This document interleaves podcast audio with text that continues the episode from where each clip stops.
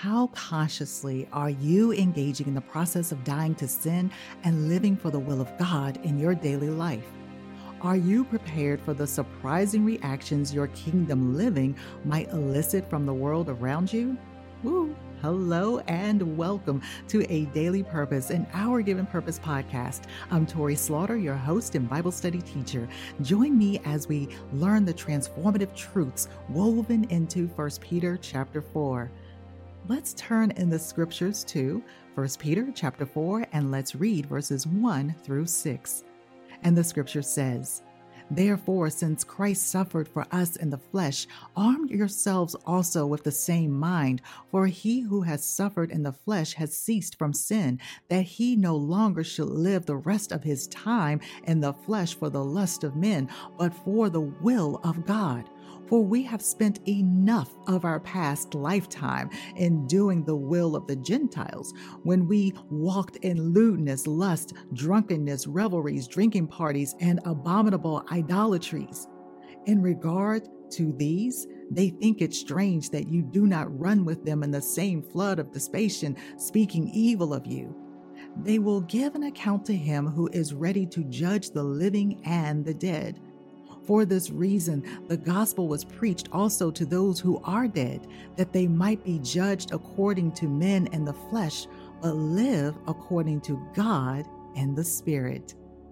Lord, we thank you for the reading of your word, 1 Peter chapter 4 verses 1 through 6. Welcome to Bible study, living in the Spirit, embracing new life.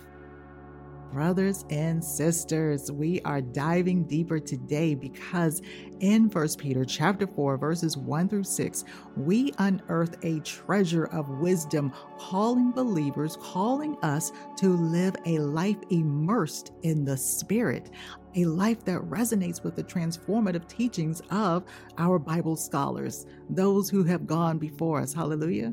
So let's dig in. Let's talk about dying to sin because the apostle Peter, he begins with this call to arm ourselves with the same mind as Christ, embracing the radical act of ceasing from sin. Now, this call is not merely to abstain, but to die to sin. And this is an intentional and transformative process. In dying to sin, we open ourselves to the possibility of new life, free from the entanglements that once ensnared us. Now, as we shed the weight of sin, the Apostle Peter invites us to live for the will of God. Living for the will of God. Living for the will of God is not a restrictive command, but it is an invitation to the fullness of life, a life marked by purpose, joy, and divine alignment. So the Apostle Peter unfolds this truth that ceasing from sin and living for God's will often leads to surprising reactions from the world. Kingdom living and the world's expectations. Mm. So, embracing new life in Christ may raise some eyebrows, yet, it is in this surprising witness that the transformative power of the gospel is most vividly displayed. And in stark contrast, as we go through, as we go through, this contrast emerges between the past and the future as the Apostle Peter draws attention to the time already spent in sin Oh, dear brothers and sisters, how many of us wrestle with this? We want to hold on to the things from the past that we thought were good, and yet God is saying, let it go so you can grow in me. Oh, this is the this is the this is the war. This is what we are up against. But the Apostle Peter, as he illuminates this contrast, he tells us that we have wasted moments in pursuit of worldly desires. And this contrast against the beauty of the present life lived in God's will. He is calling us to live a beautiful life in Christ Jesus. So, as he concludes this with a prayer, we see that the fervent prayer becomes the rhythm of our lives and even the love, because this melody harmonizes our interactions with the world.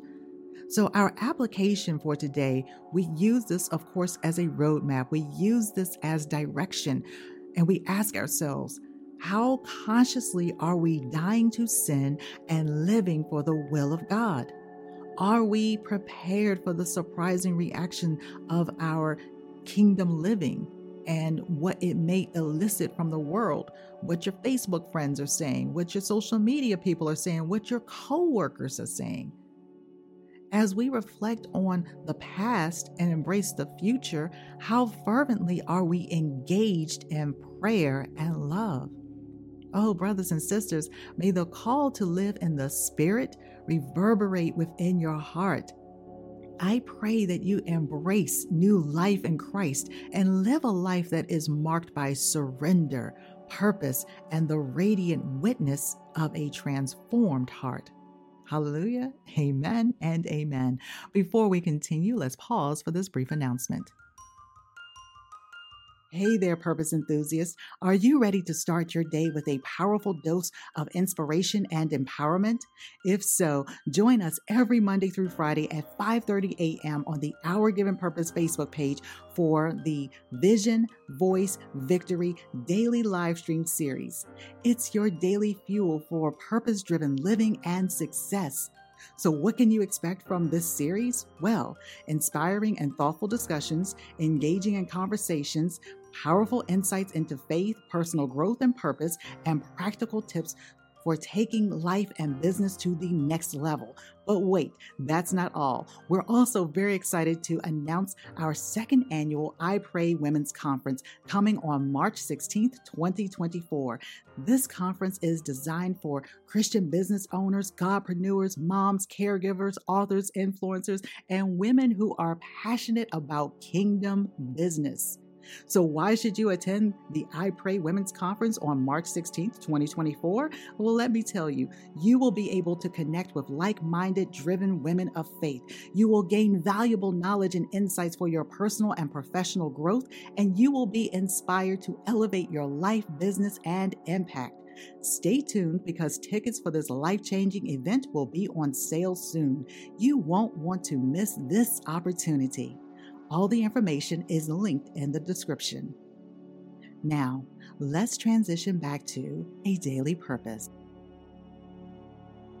Oh, dear brothers and sisters, I want to let you know that the month of November is full of celebrations for our family. There are, I believe, at least one person celebrating their birthday each day this month. So you can imagine uh, how many um, just celebrations and gladness and joy that goes throughout not only our household but also our our immediate family, our friends and coworkers and so forth. My husband, beloved, he just celebrated his birthday yesterday. Happy birthday to you, beloved. I am our son, our oldest, he celebrated his birthday earlier, my queen mother also. And again, just a, a host of family and friends, both near and far, are celebrating this month. And oh, it's just so incredibly amazing.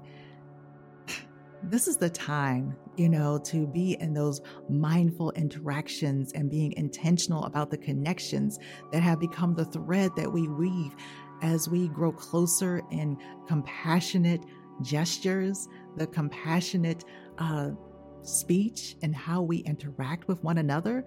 Because in this tapestry, there is unity. I didn't want to, don't, you never want to dampen a celebration by talking about things that may be uh, controversial. But at the same time, we are called to sharpen one another, to help each other grow, to see the blind spots. And those conversations, while challenging, are meant for the good and the betterment of our family, our friends, our loved ones. We cover them in love.